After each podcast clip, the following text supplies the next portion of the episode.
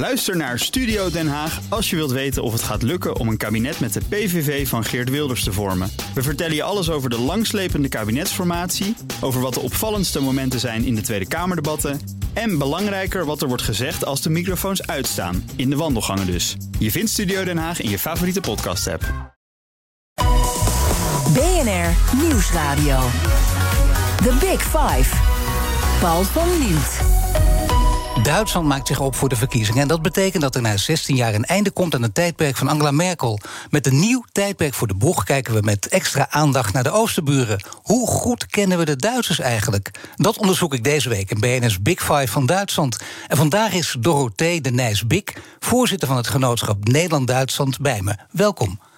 Ja, dankjewel. Ja, mevrouw de Nijsbik, deze naam, daar zit nog een heel verhaal aan vast. Daar gaan we zo meteen uitgebreid over praten. Maar voordat ik het eh, met u ga hebben over de culturele verhoudingen tussen Nederland en Duitsland, wil ik eerst twee dingen weten. Want ik begin, hè, keurig met u natuurlijk, hè, zeker tegen uh, een mevrouw uit Duitsland. Maar toch mijn vraag: wat, wat wilt u het liefste, u of je? Nou, na 45 jaar in Nederland ben ik zeer voor je. Toch je? Nou, ik ga mijn best doen. Maar ja, goed, het is inderdaad je, want dat is wel heel leuk altijd. Hoe zit het eigenlijk ook met dat uh, her- en vrouw dokter? Want dat heb je toch ook altijd? Ja, natuurlijk. Hè. In Duitsland is men nog zeer titelbewust. En mijn moeder, die nooit in de Universiteit van Binnen had gezien... die was altijd her, vrouw dokter, omdat mijn vader gepromoveerd was. En mijn vader ja. was her dokter. ja, uh, ja zo, zo gaat dat in nee, Duitsland. Ja, toch blij dat dat verandert en dat het in Nederland anders is? Of was, had dat ook wel iets, dat uh, her- en vrouw dokter? Ja, natuurlijk. Hè. Dan, dan, dan weet je tenminste waarmee je te maken hebt. En in, in Nederland is ja, titel speelt hier überhaupt geen rol. En dat vind ik ook totaal oké. Okay. Totaal oké? Okay? Niet een beetje jammer? N nee, eigenlijk niet. Herr dokter, herr professor? Mevrouw professor? Nee, hoeft, hoeft niet. hoeft niet nou, nee. Ik ga gewoon je zeggen, dat is heel makkelijk. Dat wordt gewoon Dorothee vanaf dit moment. Ja, je zegt al, ik woon heel lang in Nederland, hè, vanaf 1976. Uh, vanwege het werk van je toenmalige man. Uh, wat vond je toen gek, opvallend of vreemd aan de Nederlanders? Een heleboel. Ik kwam, ik kwam hier, ik sprak de taal niet. Um, alles was een beetje anders. En, en um, uh, toen ik naar Nederland kwam, daar kon je ook heel slecht uit gaan eten. Wat ik in Duitsland altijd enorm veel had gedaan. Daar had je, ja, nee, in hier had je, had je een paar uh, Indische restaurants. En, en dat was dan ook zo'n beetje. En een paar goed Nederlandse restaurants. Maar die, die enorme keuze die je nu hebt, die was er toen niet. En ik ben één keer per week naar Düsseldorf gereden om kruiden op de markt te kopen. Omdat behalve peterselie en, en ja, had je hier eigenlijk nauwelijks uh, kruiden in de, in de, bij de groenteboer. Uh, estragon en dragon en. Um, um, um, nou ja, ja, ik kan het ook honderd keer zeggen, nu even niet. Nee, nee, maar, het is, nee, maar het is wel mooi dat je dit, dit. Eigenlijk leuk voor uitspelend op waar we het straks ook over gaan hebben. Over eetcultuur. Dat is ook een hele belangrijke, een heel groot verschil, denk ik ook. Hè, ja. Tussen Nederland en Duitsland. Dit is ook wel typerend. Nu is het wel het mooie. Als je zo lang in Duitsland woont, uh, dan mag je wel of niet meedoen aan, aan de verkiezingen. Mag je stemmen. Hoe zit het in jouw geval? Mag je stemmen of niet? Um, eigenlijk mag je, als je 25 jaar niet meer in het land woont, mag je niet meer stemmen. Nee. Maar als je kunt aantonen dat je nog uh, goede betrekkingen met Duitsland hebt, dan, dan mag het wel. En dan moet je een, een stellen. En daar schrijf ik dan in dat ik um, ja, voorzitter van het genootschap Nederland-Duitsland ben, dat ik journaliste ben en voor Duitse kranten schrijf. En, en, en ook nog uh, grond heb, een wijnberg in Stuttgart. Ook nog? Ja, die heb ik ook nog. en en dan, dan, um, dan gaat het wel. En toen dan kreeg ik de, de papieren voor de verkiezing toegestuurd. En die heb ik ook alweer um, teruggestuurd. Ik heb al gestemd. Hé, hey, kijk, en nou is het nou weet ik, je hebt het uh, Wahlgeheimnis in Duitsland, dus heel Ja. onbeleefd om er naar te vragen. Bij Nederlanders eigenlijk ook, maar dan kan het nog. Maar ja, als je Ja, zo lang in. Nederland zit, we zijn al op je en jij voet, dus ik, ik toch maar een gokje. Wat, wat heb je gestemd? Nou ja, um, ik, je stemt altijd daar waar je voor het laatst gemeld was in Duitsland. Dat was in mijn geval Stuttgart. En um, daar stond, in Duitsland heb je twee stemmen. één directkandidaat en, en één stem voor de partij. En bij mij stond als direct kandidaat Cem Özdemir, die was vroeger voorzitter van de Groenen. Ja. En um, ik heb in mijn leven nog nooit voor de Groenen gestemd, maar um, als nu Habeck uh, daar de, de kandidaat was geworden, dan had ik het wel gedaan. Maar Cem Özdemir, die bovendien Schwäbisch, mijn, mijn, mijn vader, moeder, mijn uh, taal is. Ja. En dan heb ik mijn kruisje bij Cem Özdemir gemaakt. Zal wel misschien een verloren stem zijn, omdat hij nooit per direct mandaat in de Bondsdag is beland, maar misschien deze keer. En nou ja, de tweede stem um, heb ik dan weer heel braaf, hoewel ik op dit moment daar grote bezwaren heb tegen meneer Laschet, heb ik dan weer voor de CDU. Ja, Zo. toch. Wat zijn, de wat zijn de grote bezwaren tegen Nee, meneer ja, Laschet? maar eh, meneer Laschet, ik noem, nou, dat mag ik eigenlijk niet zeggen. Jawel, hoor. Die Aachener Printen. Ik bedoel, die, hij is fantastisch als minister-president van Noord-Rijn-Westfalen. Maar buitenlandse politiek, dat viel nu ook in de, in de campagne op. Ja, zeker. dat speelt in Duitsland überhaupt geen rol. En hij heeft daar echt nou ja, ik wil niet zeggen geen flauwe notie, maar nog niet zeer veel kennis van, van buitenlandse politiek. En dat vind ik, vooral omdat ik ook in het buitenland woon, vind ik toch een groot bezwaar voor een uh, partijleider die, die nu bondskanselier wil worden. Nou ja, zeker met het oog op de toekomst ook natuurlijk. Ja. Duitsland speelt een nog belangrijke rol. We kijken naar de Duits-Franse as. Hoe gaat het dan? Dat is echt opvallend. Ja, geen Europa, geen euro. Daar ging de discussie Niks, niet nee, over. Nee, nee, heel Nee. pijnlijk. Ja, Eh, ik, hoor niet, eh, ik hoor wel de Groenen, ik hoor niet de naam eh, Annalena Baerbock. Nee, nee, die, die mm, is niet mijn vriendin. Nee? Ik heb meneer Habeck, die, heb ik, die hadden we twee, drie jaar geleden... was het hier ooit uitgenodigd voor een symposium. En daar heb ik hem leren kennen en, en echt grote waardering voor hem gekregen. Omdat het is een hoogintelligente man, heeft filosofie gestudeerd... heeft politieke ervaring. Hij was in, het, in de regering ooit in, in Schleswig-Holstein... Ja. Heeft boeken geschreven. Nou, dat is echt een heel. En zelf boeken geschreven, niet zoals mevrouw Baerbock, die dan. Nee. ehm, nou ja, niet plagiaat, maar eh, toch zo'n beetje die kant op. Ja, het cv opgepoetst natuurlijk. Het was Ja, inderdaad ja, ja. officieel geen plagiaat... maar toch wel duidelijk stukken overgenomen... zonder daar dan eh, duidelijk naar te verwijzen. Ja, dat is, dat is wel echt een blunder geweest. Hè. We zijn het bijna weer vergeten. Maar dat, met name in Duitsland nog erger dan hier. Ja, oké, maar dat is nu weer van, van, van, van tafel. En de Groenen die hebben toch de laatste jaren zijn ze echt een totaal burgerlijke partij geworden. Ik zelf kom uit Baden-Württemberg en daar hebben we Herr Kretschmann als minister-president. En die doet het uitstekend. Ja, en dan hebben we nog Olaf Scholz. Die zijn we bijna vergeten, de derde Olaf grote Scholz, speler. Ja, die, die is in de, in de peilingen, zit die denk ik nu nog net voor, voor Laschet. Ehm, en dat is een heel redelijke, prima politicus. Maar als je op hem stemt, dan stem je natuurlijk ook op de hele ehm, SPD. Ja. En als ik aan de twee voorzitters denk, dan krijg ik echt een kippenvel. Zo. En, Het gebeurt ter plekke nu ook. Ik zie het, ja. Ja, op, hè. Ja, nou ja, ehm, dus die, die, die komt voor mij niet in vraag. Maar dat vind ik toch interessant, want dat, dat is wel een hele eh, behoorlijke fysieke reactie zelfs ook. Als je Ja, denkt. ja, waar, waar, waar komt dat vandaan? Waar, waar komt die, die, die Ja, neiging maar vandaan? die, die, die zijn, vind ik, buitengewoon onsympathiek en, en, en, en onovertuigend in, in de stellingen die ze verkondigen. Kun je er toch iets meer over vertellen? Want ik ben er wel nu heel nieuwsgierig naar. Wat, wat is dan echt onsympathiek? Ja, ehm, ja nee, daar, daar, daar kan ik niet verder op ingaan. Nee, dat is te geheim eigenlijk. Ik vind ook, je moet weten wanneer je gewoon moet ophouden ook. Hè?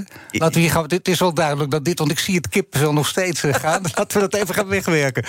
Interessant is wel, het speelt in Duitsland enorm natuurlijk nu. Hè? Als we ook kijken naar Angela Merkel, dat zal er zeker mee te maken hebben dat zij afscheid neemt. Al die verhalen, al die interpretaties, hoe moeten we haar zien? Wat weten we van de persoon achter Merkel? Eh, wat, wat, wat vond je zelf van, van Angela Merkel? Ja, ik vind haar echt een geweldige persoon. Die zich altijd eh, zelf totaal terug heeft genomen. En, en nooit ehm, in de voorgrond is, is, is gestapt. En heel bescheiden. En zeer matter-of-fact. En altijd een perfecte kennis van de zaken had. Waar, waarover ze heeft gepraat. En goed voorbereid naar buitenland is gegaan. En ehm, nee, ze heeft echt een, een, een super Duitsland heel fantastisch geregeerd. Wat, we, wat we in Nederland af en toe lastig vinden. En naarmate zij zich meer gingen opwerpen, ook als uh, tussen aanhalingstekens moet ik echt bij zeggen, leider van Europa. En zag je toch ook, want uh, ook daarin had ze natuurlijk enige terughoudendheid, ook met oog op de geschiedenis. Maar je ziet wel dat, ze, dat er een aureool van geheimzinnigheid om haar heen hangt. Ja, dat wordt daar altijd aangedicht. Oh. Um, ik, ik, dat, ik vind het niet. Ik vind haar eigenlijk vrij open. Ze heeft nooit over haar verleden of, of zoiets en daar een geheim van gemaakt. Nee, ik vond haar eigenlijk altijd. Misschien dat we meer willen zoeken dan er is. Dat ze, dat ze gewoon open is, maar dit is ook wat ze is. Ja, nee, dan wordt dan altijd gezegd: iemand heeft geschreven dat ze geen charisma heeft. Ik vind wel dat ze een degelijk charisma heeft. Misschien niet overdreven, maar ze heeft altijd alles heel rustig en, en to the point. Um, ja, verteld en, en, en is zo opgetreden. The Big Five. Paul van Liemt. Mijn gast is Dorothee de Nijs-Bik. Ze is voorzitter van het genootschap Nederland-Duitsland. Ja, je bent voorzitter van dat genootschap Nederland-Duitsland... dat de culturele betrekkingen officieel tussen Nederland en Duitsland bevordert. Zo staat het ook op de site. Je bent al heel lang voorzitter daarvan. Ik geloof nog langer dan, dan Merkel ook premier is, of niet? Of bondskanselier is. Maar wat, is dat precies, dat genootschap? Dat genootschap is 1943 um, opgericht door twee Nederlandse hoogleraren in, in Amsterdam. Die vonden dat men nu de kennis van Duitsland moest een beetje opvoeden. En, en daar, zo is het ontstaan. En uh, er werden altijd, en net zoals nu ook nog. Uh, belangrijke of mensen uit Duitsland uitgenodigd die iets te vertellen hebben. En zo probeerde men de, de, de kennis over Duitsland weer een beetje op gang te brengen. En dat is totaal gelukt, omdat, um, nou ja, we hebben nu, Duitsland is nu geen, uh, daar is nu veel bekendheid hier ook in Nederland over. En um, nou ja, de, de, de vriendschap met Duitsland is ook eigenlijk hersteld. En um, ik heb toen we 65 jaar werden, zei ik, nou ja, de betrekkingen tussen Duitsland en Nederland zijn zo goed dat ik eigenlijk mijn toko dicht kan doen. Maar we hebben toch een, een, een, een behoorlijke um. We hebben heel veel begunstigers en uh, die vinden nou ja, uh, heerlijk als ik weer met, met een interessant programma kan. Uh, kun, kun, je een voorbeeld geven van, van het programma? Of, of wat voor mensen er dan langskomen? Nou ja, we, we hadden natuurlijk zo grote lichten. We hadden Joachim Gauck. Um, voordat hij bondspresident werd. Oh ja. En nou ja, wie hebben we nog? Bernard Schlink, een, een, een, een, beroemde schrijver. Ja, van de geweldige... Nee, is een van mijn favorieten. Van de voorlezer ook, hè? Ja, ja de voorlezer, ja. Zo, die hadden jullie ook hier. Die hadden we ook hier. Gaan we het ook nog over hebben zometeen, hè? Ja, graag. Ja, mooi.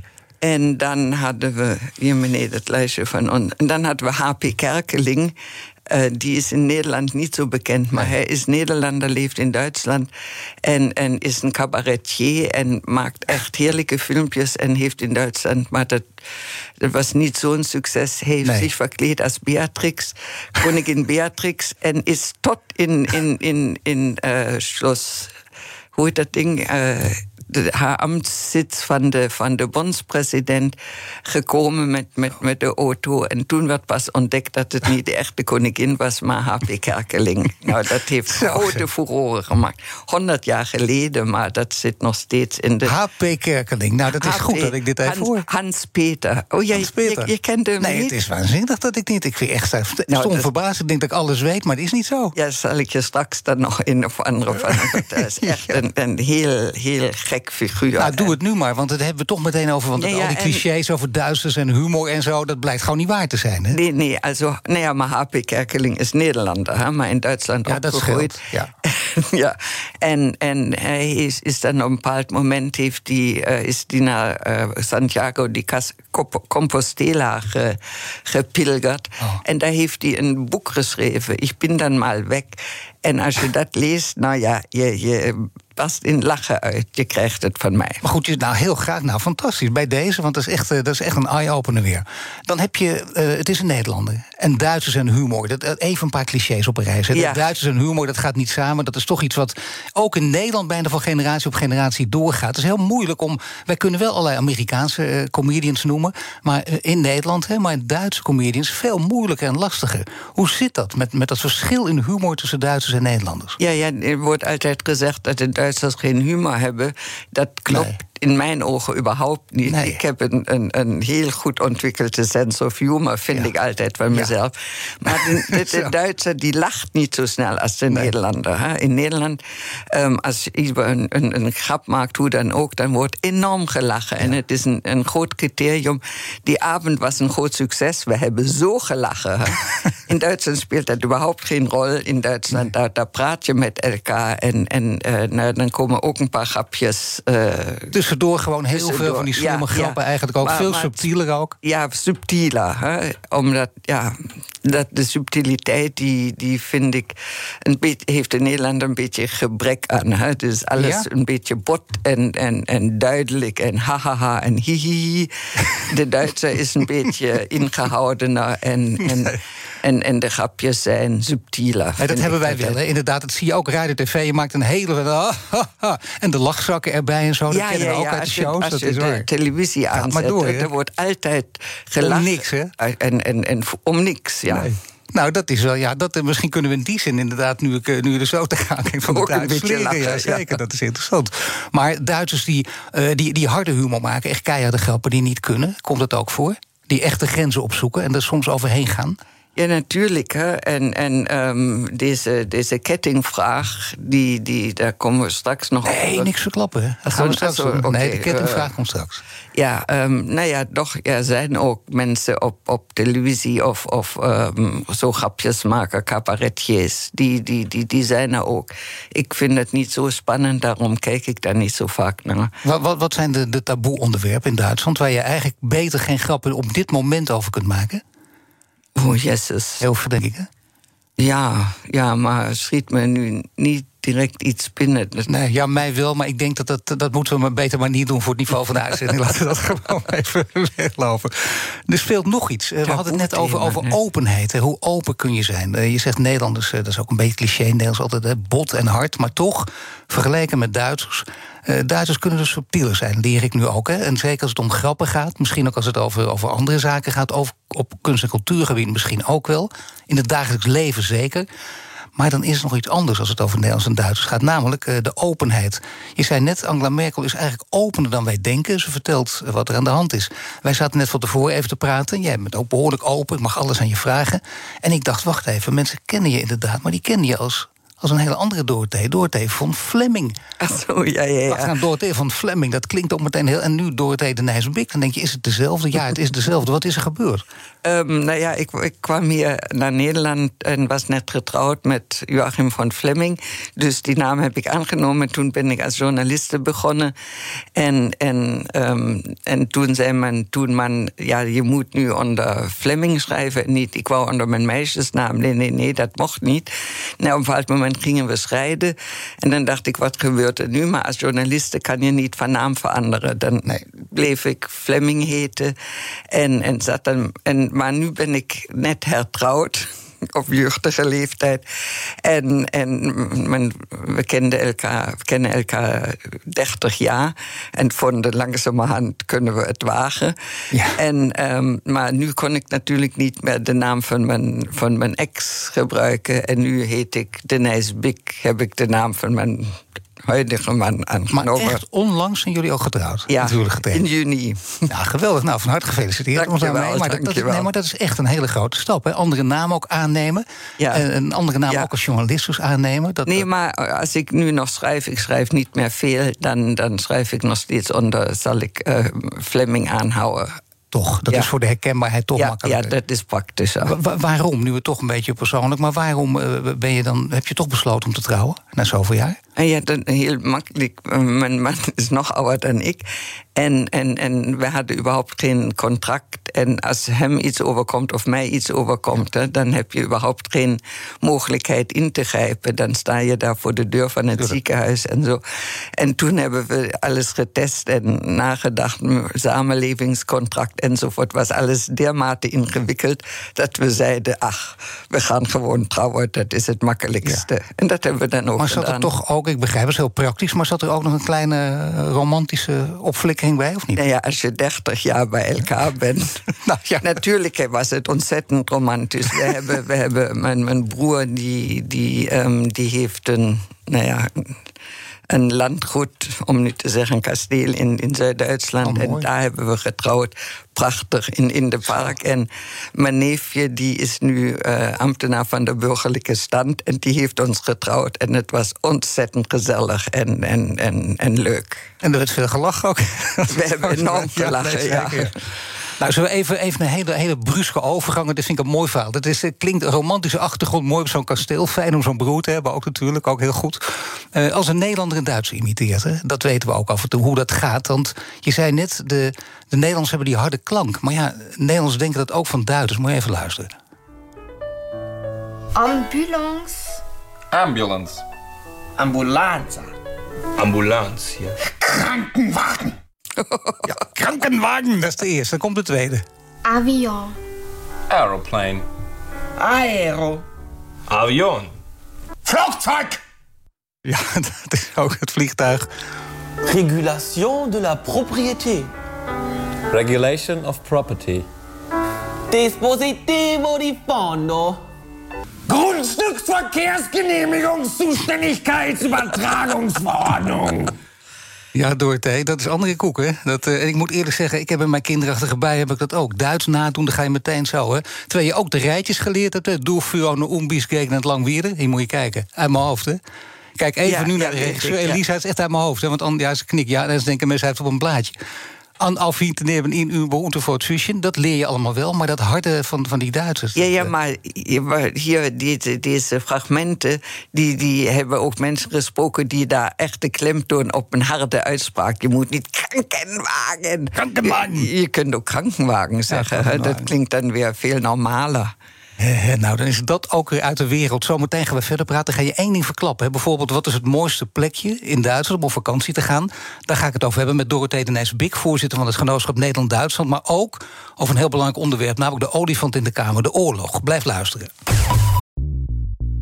Bij BNR ben je altijd als eerste op de hoogte van het laatste nieuws. Luister dagelijks live via internet. Bas van Werven. En heel langzaam komt de zon op rond dit tijdstip. Je krijgt inzicht in de dag die komt op BNR, het Binnenhof in Nederland en de rest van de wereld. De Ochtendspits. Voor de beste start van je werkdag. Blijf scherp en mis niets.